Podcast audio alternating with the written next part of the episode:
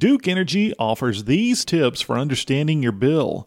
Check the number of days in your billing cycle. Most bills are for 30 days, but there are times when the billing cycle is shorter or longer. If there are more days in the bill, it could be higher. And if you have a smart meter, check online to see if a daily usage analysis tool is available. Smart meters collect usage information by the hour, so checking spikes throughout the month, by the day, and even the hour can show what appliances and behaviors are increasing your bill. Residential customer service specialists are available Monday through Friday, 7 a.m. to 7 p.m. by calling 1 800 521 2232.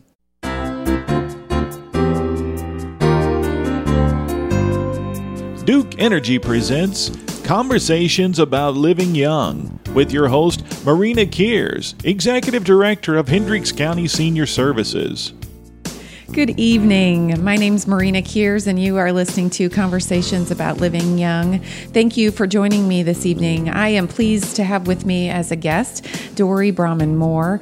Uh, she is a local to Brownsburg and an attorney at Brahman Moore and Harvey Law Offices. She also sits on the board of Hendricks County Senior Services. And as I say uh, the show every time, that our mission is to keep older adults living as independently as possible in the home of their choice for as long as possible. And I know that's a passion of Dory's as well well. So I am pleased to have her joining me today. Thank you, Dory. Thank you, Marina, for inviting me. Yeah. Well, I I know your story, but if you want to just briefly tell the story of why elder law, what what about serving seniors calls to you in your line of work?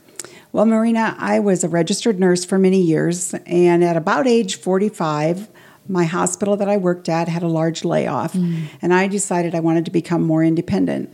My parents were aging. I decided maybe that was the direction I wanted to go, and I knew that some individuals were protecting some of their assets.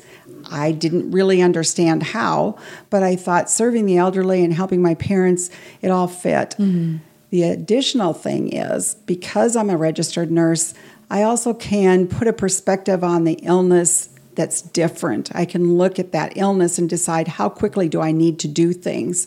So I think the seniors were just a natural match yeah. for me. Yeah. Well, you you certainly have um, built a successful um, business around that, and I think our community needs that. Obviously, we work with seniors all the time, and so whether it's you or another elder law attorney in town, um, what's really the benefit of an elder law attorney versus a general practitioner? You know, the person that helped you maybe start a business business 25 years ago, and now when you're aging or your parents are aging, how do you know what kind of an attorney to pick? Well, there are several ways you can pick that attorney. Of course, talking to other individuals that have gone through the same thing mm-hmm. as you mm-hmm. are is always a good way yeah, to do absolutely. things.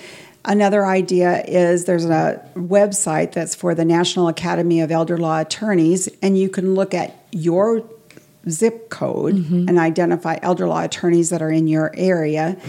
The other idea is when I look at attorneys that are going to provide a service, I think we all remember when we used to go to a GP for our medical uses. Right.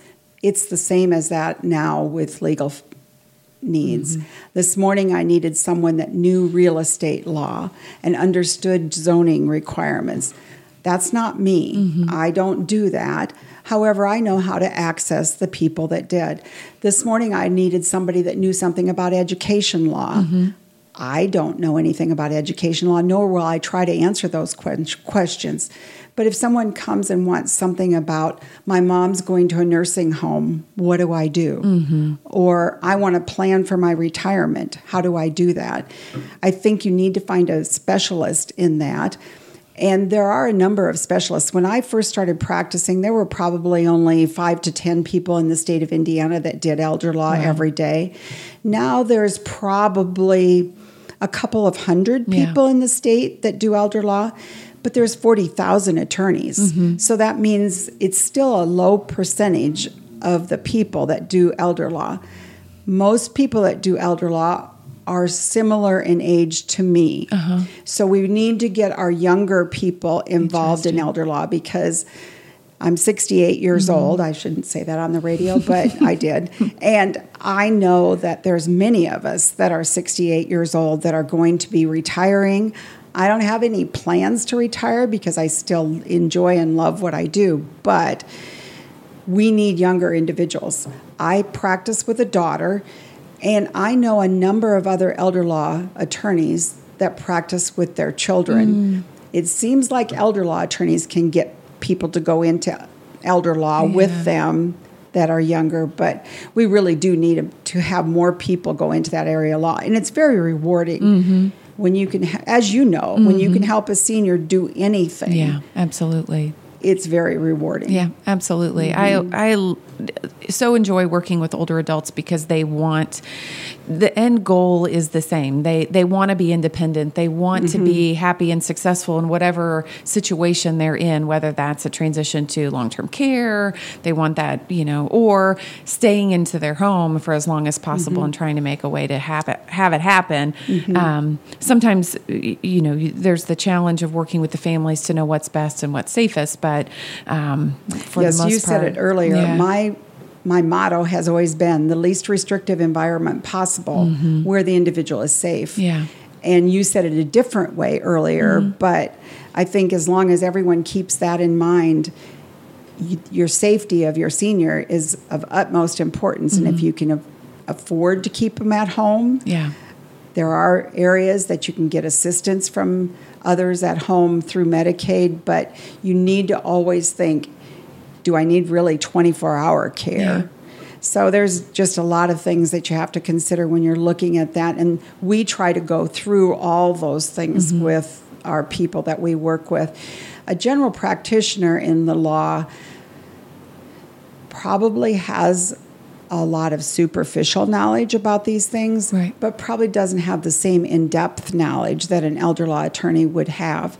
So I would seek out the people that do this every day. Right. And there's a number of people in this area that do it. So it's nice that there's becoming more and more people, but I think the reason you would go with elder law is you want someone that has focused on estate planning or focused on probate and trust administration focused on Medicaid or focused on VA. Mm-hmm. You want those specialties to be able to be to help you right. as you're going through that system. It seems to me that the um, those government programs like Medicaid and the veterans benefits are are very complicated, and you could know just a little bit, um, but those are areas where I, you know I I want the community to understand that that's a good place to ask for help. It's complicated enough when someone mm-hmm. is signing up for Medicare. mm-hmm. Most people need support from, you know, whether it's a SHIP counselor or from another individual to help with Medicare sign up, let alone if you're really thinking long term um, about your benefits that may be available to you as a veteran or um, mm-hmm. if you mm-hmm. need additional support through possibly Medicaid. So, mm-hmm. what is your process like in those particular areas to help people understand what what their options are, what do they need to be thinking about um, to even decide if they need a lawyer in the first place or mm-hmm. they need an mm-hmm. attorney in mm-hmm. the first place. So when we have people come into our office, we do an asset review. Mm-hmm. That is the first thing we do. Prior to doing that asset review, we always do a power of attorney with the individuals. Mm-hmm. The power of attorney is what's going to allow us to continue to help that individual without having to go to court and ask a judge how to do things once we get that power of attorney in place, we assess the assets that the person has, we assess their health, mm-hmm. and try to determine where are they living now and are their needs being satisfied with where yeah. they are. So if I have a person that's in their mid 60s that is thinking about retirement, I'm going to put together a completely different plan right. than if I have that same mid 60s person, but one person's been recently diagnosed with, let's say, Parkinson's dementia or some form yeah. of dementia, and the other person is healthy. I will many times say to people, okay, let's talk about your health. And we'll talk about that for a good 10 to 15 mm-hmm. minutes so that I can really understand okay, my husband's just been diagnosed with cancer, but the wife has got dementia that plan needs to be very specific. So when I talk to my clients, I say, when an event happens, call us. Yeah. We may want to see you again. We do that initial assessment, we get the basic documents in place, we might start some asset protection, but that event may change what we have. Right. And the event would be moving out of your home, a different diagnosis, or one of you passes away. Wow. So if you didn't do that pre work and the event happens, is it too late? no, it really isn't. Okay. No, uh, we just have to get to the right attorneys. If you go to a general practitioner again, and I'm not, those people, the, the general practitioners of the world know many things I don't know. Yeah.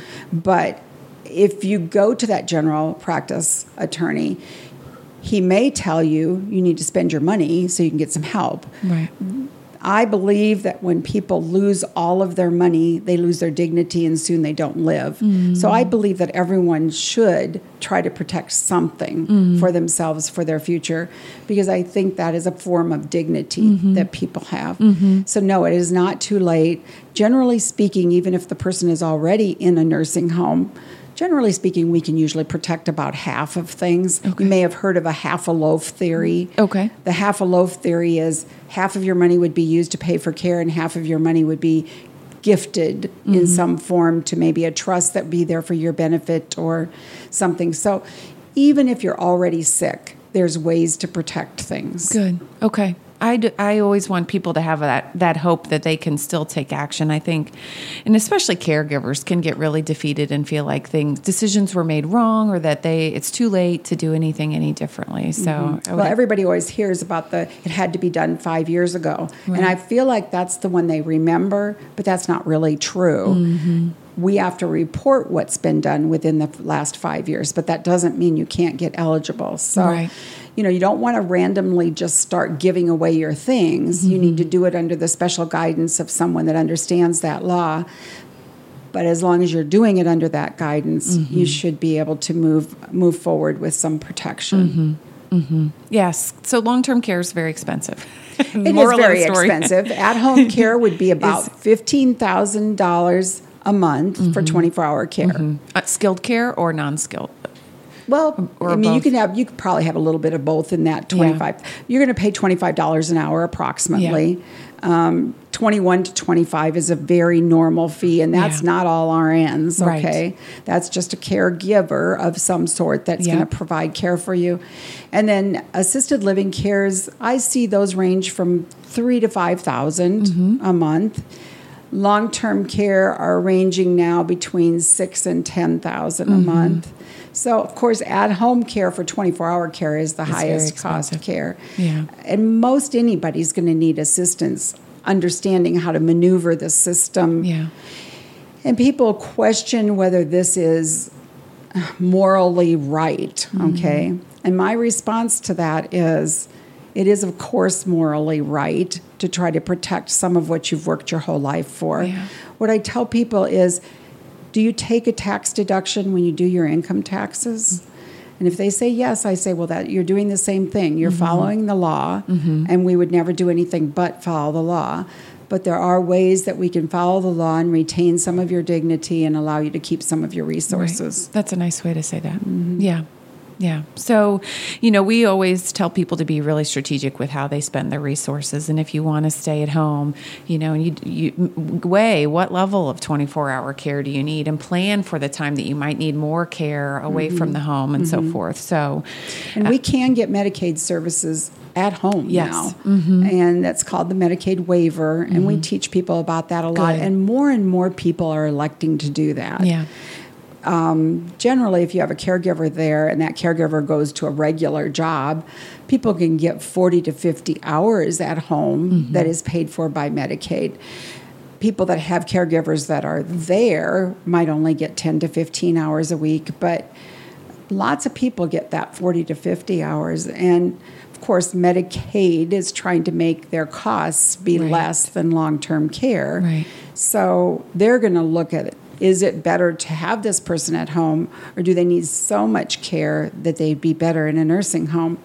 And they balance that so that the average of the care that is provided results in less being paid out if the person is at home. Mm-hmm. But one person might get five hours a week. Right. The next person, the, I think the one that I have right now that is the most hours that's provided is 16 hours a day, seven days a That's week. A lot. But the mother is the other primary caregiver and she's in her 80s. Mm-hmm. So they're given a lot, but then that's offset by the people that are not given as mm-hmm. much. So we're seeing more of that where the very most senior, the mom mm-hmm. or the, the dad in the family is caregiving for an adult child who is also a senior who's older than 60. Absolutely. We really are seeing a lot of that. And that goes back to often what I say is it's not about age, it's often about health. Mm-hmm. That you can have a 60 year old who is quote unquote seems older than an 80 year old mm-hmm. at times because of the mm-hmm. health or the diagnosis that they have. So we are seeing that. And that's a, that is a very difficult challenge for families. We have a lot of people right now in our practice that are over 100 100. Yeah. I had one this morning that was 103. Wow. And she is in assisted living for care now, but and maybe need long, maybe mm needing long term care, but she was swimming up to maybe four or five years ago. So and still driving yeah. just prior to this incident. Wow. So that's great. Yeah. Mm-hmm. So the other area I know you must touch, um, you talked about trust just briefly, but wills and trusts and those kinds of things. Um, are people coming to you that already have a will, or is this something that they're coming and it's brand new, or both? Both. Um, we get young people like you that mm-hmm. come in that want a will to provide for their children mm-hmm. if something should happen to them, and then we get middle middle aged, mm-hmm. and we get people that are ready to retire and um, then we get the elderly people, mm-hmm. and every one of them is going to have something specific. I have ages that I think are the appropriate age to start with asset protection, mm-hmm. but that's always modified by their health conditions, yeah. maybe what the assets are. Mm-hmm. Um, surprisingly, we're doing more separation agreements. When Medicaid first came about, people were divorcing to protect their assets. I've heard people say that before. Mm-hmm. Then that went away for many years. And then in 2014, qualified funds, IRAs and 401ks, were no longer counted for the healthy spouse. Okay. Well, that led those of us that practice this to well, how can we get the qualified funds? From the unhealthy spouse to the healthy spouse mm-hmm. without paying taxes. Mm-hmm. And of course, that method is to use a separation. Mm-hmm. And so there are times if I have a very young person that has perhaps a disease that's going to be debilitating. I have a couple of people that are in their late 50s that have dementia to the point where they're in long term wow. care. And um, we moved their qualified funds to their spouse mm-hmm. because that spouse is also very young mm-hmm. and may need those qualified funds. And I'm not talking about super wealthy people. I'm talking right. about people that maybe have two or three hundred thousand dollars in qualified funds, but we've got a 58 year old right. person that's healthy. That 300,000 is going to be needed. And if I have to liquidate that all at once, which is what I would have done, had to do if I didn't do the separation, I'm going to pay maybe up to a hundred thousand in taxes. So now I've depleted what she has. And so we elect and we go through every option and we try to make sure that not only the healthy spouse, but maybe the children of those par- those parents mm-hmm. understand what we're doing and why. I appreciate the fact that many of my seniors bring in one of their children. Yeah, absolutely. Because I want the children to understand what we're doing the more they understand, the more they're not they're going to realize their parents aren't being taken advantage of. And I think that's always a concern mm-hmm. um, that you want to protect your family, you want to protect your loved ones, Absolutely. and so I love that um, that encouragement to bring mm-hmm. someone along mm-hmm. that can listen, that can be another set of ears. Um, and generally, if somebody comes in all by themselves, I ask them to come back mm-hmm. with one of their children mm-hmm. because I think it's a lot of information. It's a lot of information for a 50 to 60 year old that's listening to it. But if this person is in their 80s and they're listening to it and they're already overwhelmed about the fact that their husband or wife is in a nursing home, mm-hmm. they're not going to absorb everything that we have to say. And it's just nice to have someone else there with them to help them absorb that information. Yeah. We give them a set of notes from the meeting. We try to provide as many tools as possible, but we have to have we have to believe that everybody understands exactly what we're doing or if, if they don't understand exactly what they're doing that they know that they trust us because otherwise i won't move forward mm-hmm. with things mm-hmm. um, i just have to protect that elderly person, but I also have to protect myself mm-hmm. to a mm-hmm. certain degree because mm-hmm. I don't want anything to spoil the reputation that we've worked a long time to develop. Mm-hmm. So we try to be careful for everyone. Yeah. We um, there's sort of a movement and a lot of discussion right now, and I, I, don't particularly like the phrase, but I'll use it. And they call them elder orphans. So people who are older who maybe um, never had children, mm-hmm. and they may or may not have a spouse. Either the spouse passed away a long time ago, they were divorced, or they they never married. Mm-hmm. And so that that population of elder orphans, as they are, I, I just don't like that, but I they're calling like it. That's what they're saying. That's the phrase that's being used. Mm-hmm. Um, it's growing going. Mm-hmm. So for that particular group of, of individuals who truly are single, they don't mm-hmm. they are single and they don't have children. Do you have any recommendations on who how they should think about um, their care or finding that trusted person who can be supportive to them? Um, you know, I know nationally they're talking about even neighbors are stepping mm-hmm. in as this role. Uh, mm-hmm. Sometimes caregivers, but also advisors to their elderly neighbors who are truly alone. Mm-hmm. And we have a lot of people like that. It's surprising surprising to me how many mm-hmm. people there are in that role. I mean, if somebody had one child and that child dies, right. they could be they could have had children, but that child is already mm-hmm. gone. And I think they lots of times people will turn to their church or their neighbors, mm-hmm. as you mm-hmm. said, and find a person that they trust. That's where you have to be so careful, yeah. though. And I think many people in that predicament are wanting to trust anyone that will offer the help and that's a hard thing mm-hmm. too so i i really do want people to be careful and maybe use several road stops um, for that. Mm-hmm. Perhaps they have a healthcare decision maker and then they have a financial decision maker Good. that are totally different people. Or, but the problem is finding those people. Right. But I've had a, one lady that had a man that was her plumber and she had him start mowing her yard and he befriended her and it was like became like his mother to care yeah. for him and he yeah. was so good with her so i've had a lot of wonderful people that have helped the elderly and i've seen just a very few that weren't probably having the right motives mm-hmm. but for the number of people i see every year that has to be less than yeah. 1% it's not the majority we always hear about those people right. that are the bad people. I don't want everybody to trust everyone, but I would probably be stuck in that role of trusting someone that maybe I shouldn't as well because I want to trust people yeah. and their motivations. Yeah. And I think that's the way the elderly are too. Mm-hmm. So I don't know, you just have to watch for the red flags and yeah. Hopefully there's someone behind there whether it's a niece or nephew or someone that comes along and says, you know, I don't know that this is really right.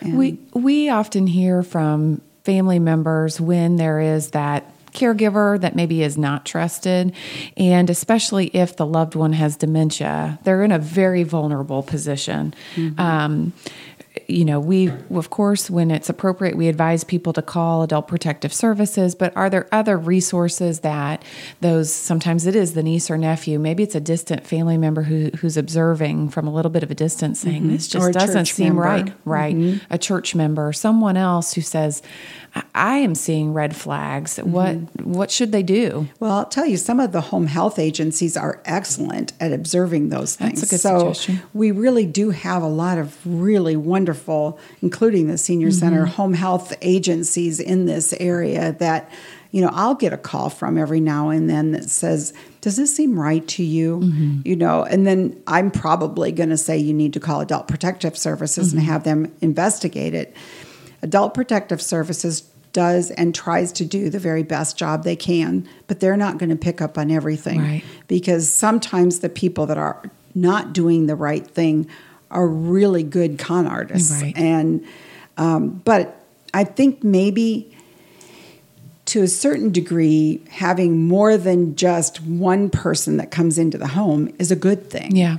Because we can see that we have more people observing is the right thing happening. Yeah. So um, I think a home health agency coming in, even if it's just three times a week for two hours each time, is a good stop gate yeah. for that Someone type else's of eyes behavior. On it. Yes, mm-hmm. yes. Are you seeing an increase in fraud in seniors who are being defrauded mm-hmm. or victims of fraud? Well, the Attorney General's office would tell you the answer to that is yes. Yeah. I serve on a committee for them as well, and they would tell you that there is a lot of fraud. Um, my son-in-law's mom was fraudulently sent some money thinking she was going to help a grandchild. Oh. You know that same Yeah. old story, but when you get that call, when the senior gets that call, they automatically believe it and they don't want to let down Yeah. their grandchild, so they are defrauded.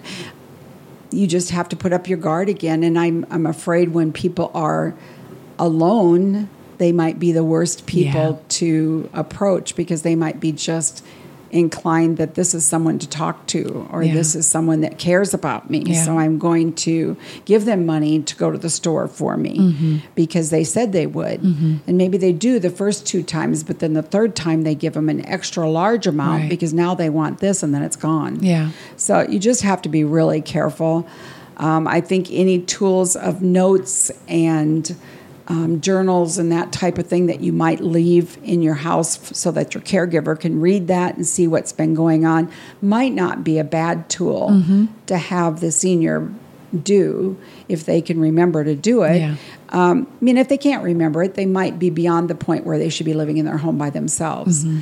Uh, but I think any kind of a tool that you can give a senior that records what's happening is a good thing. Yeah, that's a great tip. We use Mm. that um, with our in home caregivers to have them leave a, a journal of communication back and forth, but also for the senior and the family to communicate with Mm-hmm. them as well. But then it's all in one place. When you have multiple care providers in the home, it's a really great option just to keep everybody on the same page. Mm-hmm. Yeah. And everybody understands what's the new doctor order or what's the new. I know when I was in the hospital one time about 15 years ago, my family kept a journal Mm-hmm. and they wanted their siblings to know what was happening with me at that point. Mm-hmm. So I think journaling is a good thing to do. Whether the senior will remember to do that journaling Right. is the other part. Right. So it might be the caregivers that do the journaling or the visitors that do the journaling. Yeah. And there could be a, a simple um, chalkboard on the wall that says, write down your visit and what you were here for in the book, just for the records, so that everyone knows. I suppose somebody that's a bad guy, so to speak, isn't going to write down in the Right. journal. They're just going to take what they want and be gone. gone. Right. But I hope that doesn't happen very often. Uh, any time it happens is more often than it should. Yeah, absolutely. But um, I don't want to believe the bad Yeah. parts. I, I know we all hear about that, but there are so many good people that are out there helping people. Yeah.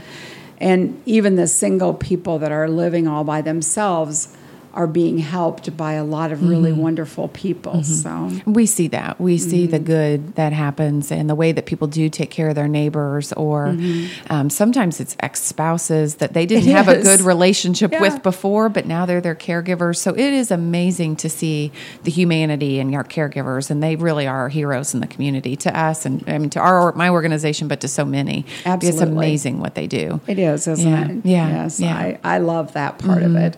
Yeah. And I think that's what keeps me doing this because I know I can help the individuals that are trying to provide the care and hopefully the individuals that are receiving the care Mm-hmm. um, with suggestions that we make.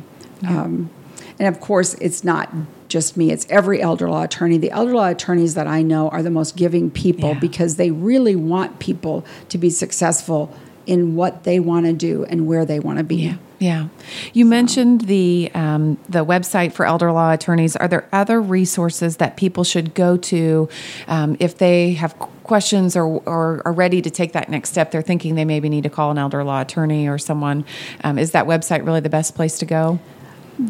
I would say locally, it probably Okay. is. Um, I get calls from people all the time from other states or from, and I'll say, look that look up the elder law attorneys in your area. Then call those elder law attorneys and say, how many estates did you do last year, and how many Medicaid applications? And if they didn't do probably five a month at least, they probably aren't doing enough to stay up with all the laws. So you kind of get that number in your head from something, but there, in order to be proficient at what tools are available to people, you need to be doing it pretty much full time and um, not just dabble Yeah. in it. I think the people that we see after they've seen someone that just dabbles, they've wasted all kinds of time and resources on that on that process. So. Great. Well, that's a great tip.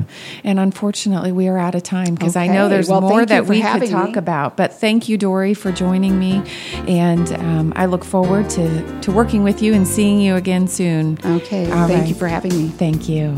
All right. Well, good evening. Thank you for joining Conversations About Living Young. I look forward to uh, talking to you again next month. This has been Conversations About Living Young with your host, Marina Keers, Executive Director of Hendricks County Senior Services. This program has been presented by Duke Energy. Duke Energy offers these tips for understanding your bill. Check the number of days in your billing cycle. Most bills are for 30 days, but there are times when the billing cycle is shorter or longer. If there are more days in the bill, it could be higher. Look at average kilowatt hour uses per day. At first glance, your bill may look higher, but if your average use is similar to the same time last year or in a month with similar extreme temperatures, it's a normal bill. Residential customer service specialists are available Monday through Friday, 7 a.m. to 7 p.m. by calling 1 800 521 2232.